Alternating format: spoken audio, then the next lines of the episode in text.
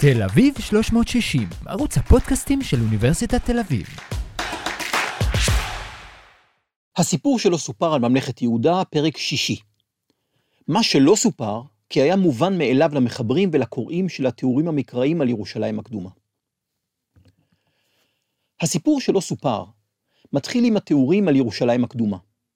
תיאורים אלה נכתבו על ידי סופרים ירושלמים שחיו בירושלים, והתיאורים שלהם נכתבו עבור מי שהתגוררו בעיר, ביקרו בה, והכירו אותה היטב.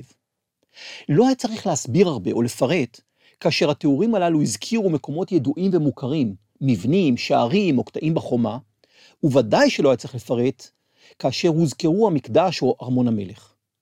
גם מרכיבים חשובים בנוף שסבב את ירושלים היו מוכרים וידועים, ולא היה צריך לפרט על מקומם או על המאפיינים שלהם. הדברים היו ידועים היטב לכותבים ולקוראים של התיאורים הללו. אי אפשר היה גם לשנות או לא לדייק בכל אלה, שכל כל שינוי, הפרזה או חוסר דיוק היו מיד בולטים לעיני הקוראים, שידעו בדיוק שלמעיין הגיחון יורדים מהעיר ושל המקדש עולים. הם ידעו היטב שהקדרון הוא גבולה של העיר ממזרח, והיכן נמצאים קברי בית דוד. הגיאוגרפיה של ירושלים לא השתנתה, והנופים הסובבים את העיר נותרו חלק מהזיכרון שאפף את העיר וסבב אותה לכל אורך שנות קיומה. גם מבנים מרכזיים ועצמים בולטים בתוך העיר נותרו נוכחים בזיכרון של מי שגרו בעיר וביקרו בה, ולא היה צריך לפרט הרבה כשהוזכרו המרכיבים הבולטים הללו בנוף ובעיר בתוך התיאורים ההיסטוריים. הדברים היו מובנים מאליהם, והכותבים והקוראים ידעו בדיוק למה הכוונה. הבעיה היא בעיקר עם הקוראים בדורות המאוחרים, שכבר היו רחוקים מירושלים של ימי הבית הראשון וימי הבית השני, וכבר לא היו חלק מרצף הזיכרון שעליו התבססו התיאורים ההיסטוריים. לנו כבר לא ברור שארמון המלך נמצא מעל ביתם של אוריה החיתי ובת שבע, ושהמקדש נמצא גבוה יותר מארמון המלך.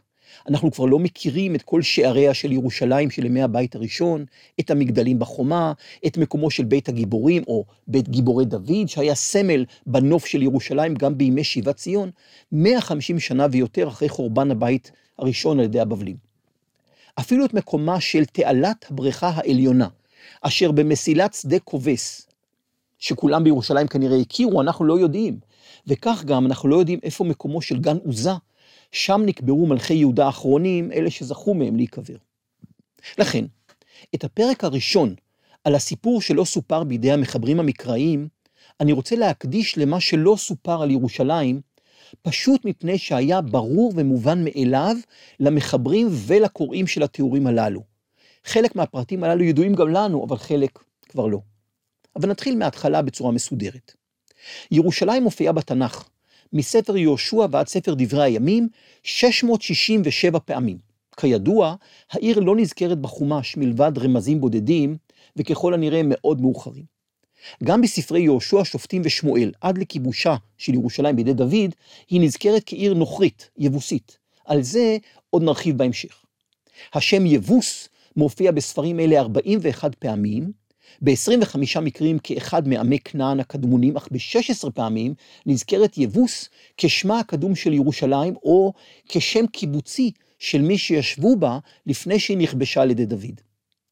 השם עיר דוד נזכר במקרא 44 פעמים נוספות, ובסך הכל נזכרת העיר בתנ"ך כולו, בשמותיה השונים, 711 פעמים.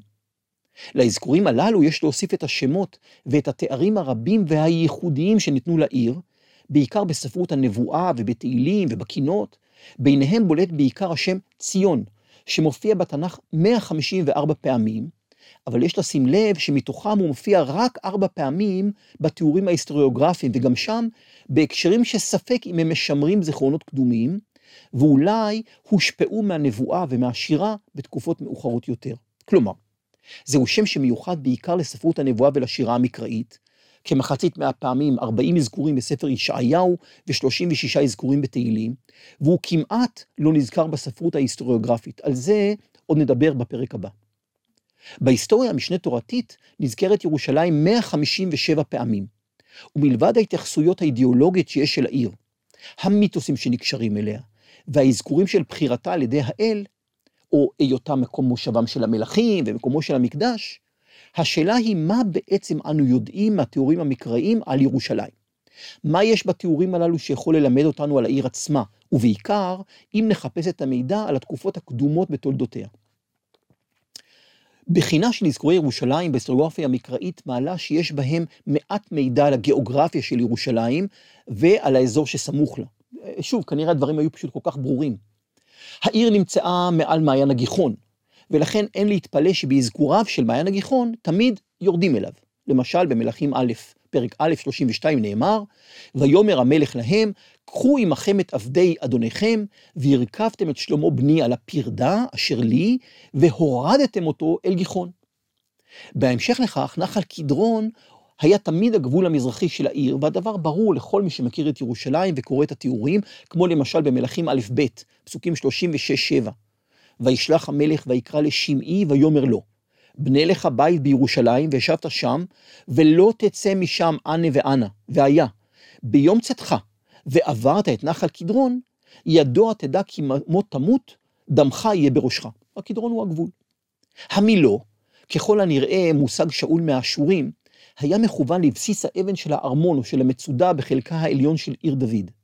לקוראים הקדמונים היה ברור הרבה יותר מאשר לנו למה מכוון התיאור בשמואל ב' פרק ה' פסוק 9 שלפיו וישב דוד במצודה ויקרא לעיר דוד ויבן דוד סביב מן המילו וביתה.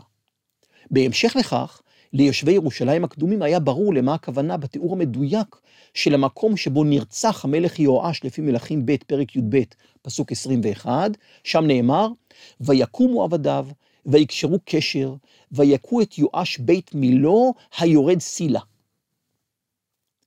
בכל התיאורים ההיסטוריים מיוחסת הבנייה של הארמון, המקדש וחומת העיר למלכים דוד ושלמה. המבנים הללו היו ככל הנראה מוכרים וידועים בנופה של העיר ירושלים לכל מי שחי וביקר בה, גם בתקופות מאוחרות בהרבה ועד לחורבן העיר בידי הבבלים. האם באמת הם נראו כך בדיוק כבר בימיהם של המלכים המייסדים? האם הם נבנו בדיוק כך כבר בימי דוד ושלמה ולא השתנו ולא התפתחו מאז?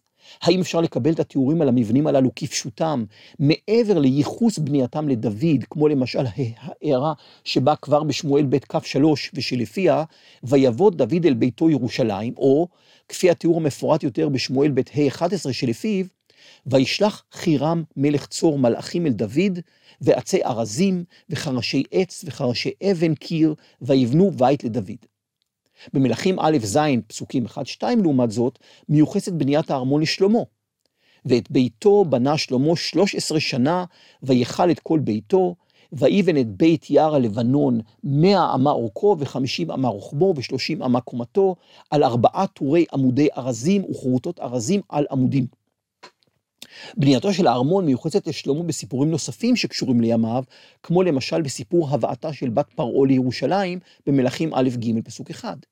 ויתחתן שלמה את פרעה מלך מצרים, ויקח את בת פרעה, ויביאיה אל עיר דוד עד כלותו לבנות את ביתו ואת בית אדוני ואת חומת ירושלים סביב. זו גם המציאות שמתוארת במלכים א' ט' פסוק 15. וזה דבר המס אשר העלה המלך שלמה לבנות את בית אדוני, ואת ביתו, ואת המילו, ואת חומת ירושלים.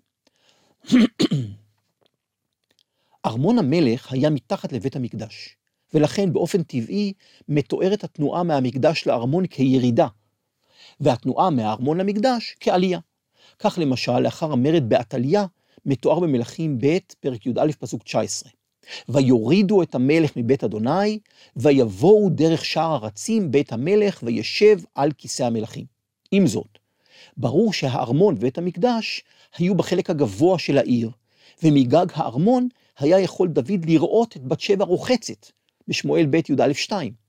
אני מניח שכל יושבי ירושלים הבינו את הדגש על הפועל ירד, שחוזר ארבע פעמים בסיפור שבו אוריהו, בעלה של בת שבע, לא מסכים ללכת לביתו ונשאר בארמון, בארמון המלך.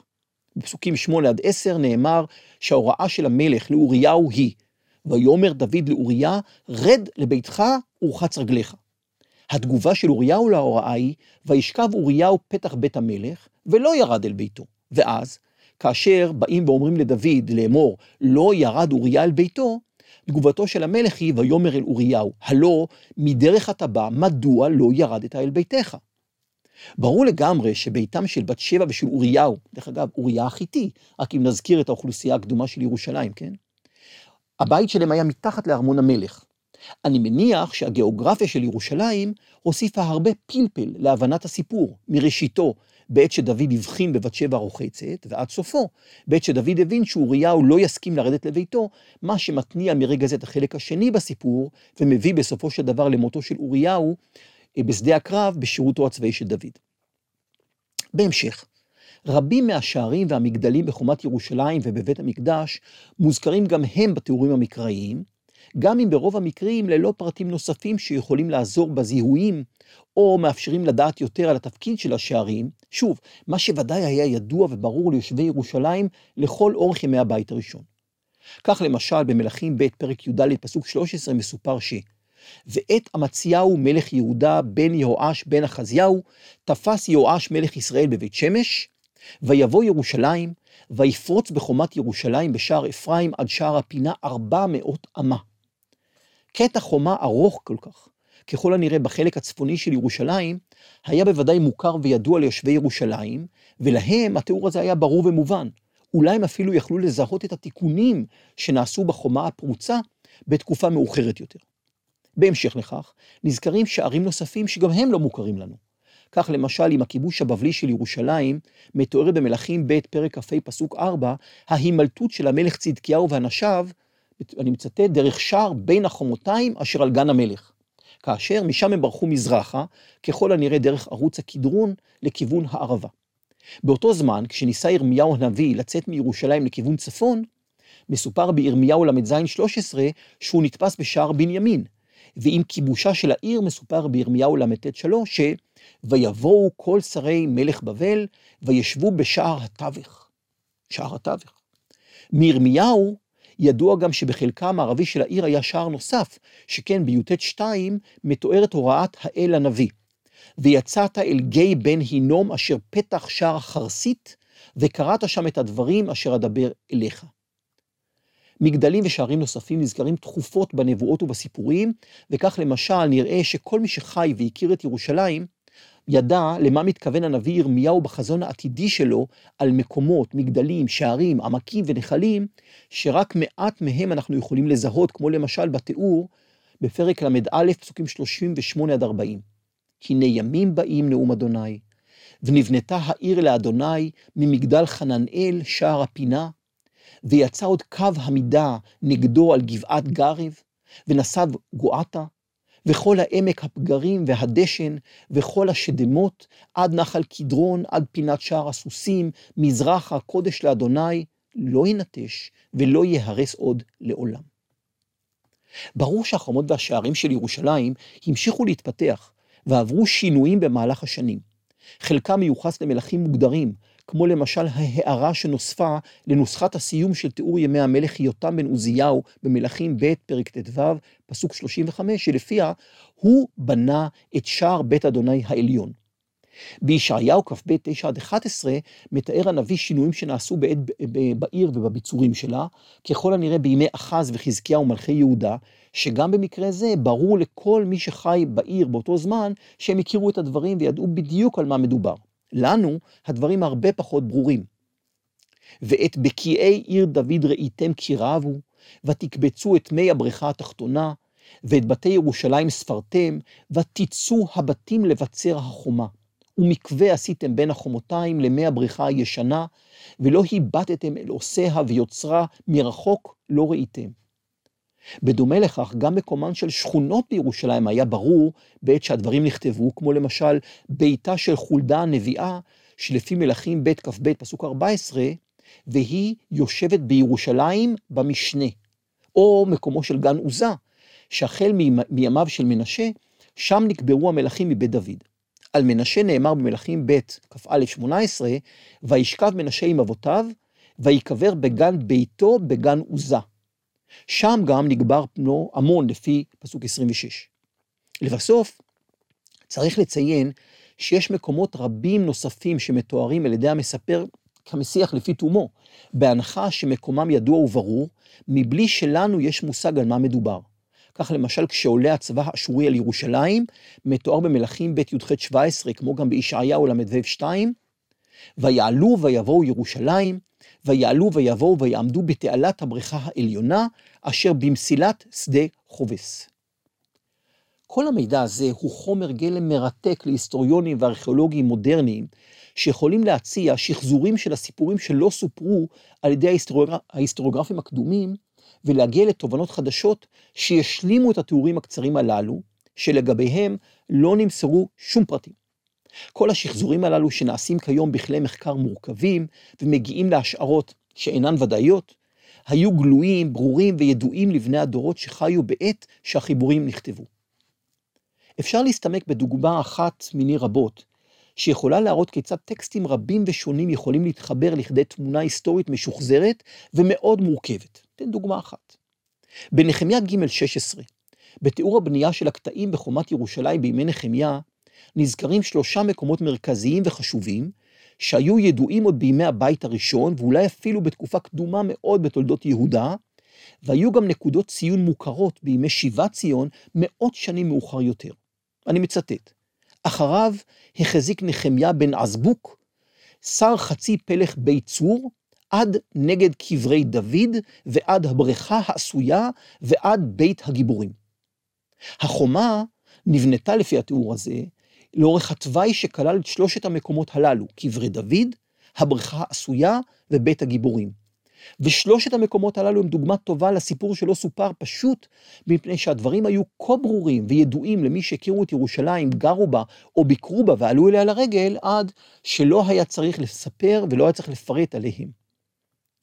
מקומם של קברי דוד אינו ידוע ושנוי במחלוקת בין חוקרים. על בסיס מציאתם של קברים חצובים, מתחת לחדרי הארמון הקדום בעיר שומרון, שהוצע לזהותם עם הקברים של המלכים מבית עומרי, ועל בסיס קיומם של קברים בכל רחבי המזרח הקדום, בתוך מתחמי הארמונות של המלכים. הציע נדב נאמן שהנוהג לקבור מלכים בבתיהם, כלומר, מתחת לארמונות שלהם, היה נפוץ ומקובל. לדעתו, זה גם היה מקום הקבורה של המלכים מבית דוד, וזאת עד למלכים האחרונים שקבורתם הועברה לגן עוזה. האזכור של הבריכה העשויה ליד קברי המלכים מבית דוד יכול להיקשר לשני מקומות נוספים, שנזכרים בפסוק הקודם ברשימה בנחמיה, פרק ג', פסוק 15. חומת בריכת השלח לגן המלך.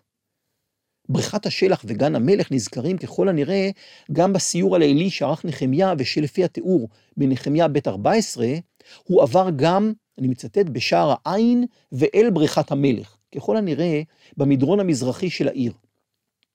אם גן המלך שנזכר כאן הוא גם גן המלך שנזכר במלכים ב' כ"ה 4, וגם בירמיהו נ"ב 7, כמקום שדרכו ברחו צדקיהו המלך ואנשיו לכיוון הערבה, והוא הגן שניטע במורד הקדרון, הרי שאולי גן המלך הזה הוא גן עוזה, שלפי מלכים ב' כ"א 18, היה הגן שבו נקבר המלך מנשה, כן? וישכב מנשה עם אבותיו ויקבר בגן ביתו, כלומר בגן המלך, בגן עוזה. מיקומו של הגן מחוץ לחומות ירושלים, מסביר את הנוסחאות השונות המתייחסות למלכים שקדמו לחזקיהו, שכולם נקברו בעיר דוד, ולמלכי יהודה מחזקיהו ואילך, שבנוסחת הסיום שלהם עיר דוד אינה נזכרת עוד. מקום קבורתו של חזקיהו לא ידוע, שכן כל מה שנכתב עליו בנוסחת הסיום שלו, במלכים ב' כ' פסוק 21, הוא וישכב חזקיהו עם אבותיו. אין שום מידע מוגדר על מקום קבורתו של חזקיהו, ולא ברור אם הוא האחרון שנקבר בקברי בית דוד שהיו בתוך העיר, או הראשון שנקבר בגן עוזה מחוץ לעיר. לשינוי הזה, במקום הקבורה של המלכים מבית דוד, יש לקשור את דבריו של יחזקאל. מי שהיה ממשפחת כהנים ירושלמית וגלה בגלות יהויכין לבבל. בספר יחזקאל, פרק מ"ג, פסוק 7 עד 9, נאמרו דברים קשים מאוד על סמיכות מקום הקבורה של מלכי יהודה למקדש, אה, כנראה שהפריעו מאוד לכהנים במקדש, ביניהם יחזקאל. ויאמר אליי בן אדם, את מקום כסאי ואת מקום כפות רגלי, אשר אשכן בתוך בני ישראל לעולם, ולא יטמעו עוד בני, בית ישראל שם, קודשי המה, ומלכיהם בזנותם, ובפגרי מלכיהם במותם. בתיתם סיפם את סיפי, ומזוזתם אצל מזוזתי, והכיר ביני וביניהם, וטימאו את שם קודשי בתועבותם אשר עשו, ואכל אותם באפי. עתה ירחקו את זנותם ופגרי מלכיהם ממני, ושכנתי בתוכם לעולם. מדבריו של יחזקאל עולה שכהנים ששירתו בבית המקדש מתחו ביקורת על קרבתו של המקדש אל הארמון, מקום מושבם של מלכי יהודה, וככל הנראה, כמו שאמרנו, גם מקום קבורתם, כשרק קיר מפריד ביניהם. יש בתיאור זה חלון הצצה לסיפור שלא סופר על מאבק בין בית המלוכה לבין הכהנים בבית המקדש. ואולי גם לביקורת שהייתה לכהנים על אורח חייהם של המלכים, ואולי גם לתפיסתם של הכהנים בכך שקבורתם של המלכים בארמון מביאה לטומאה ומשפיעה גם על המקדש.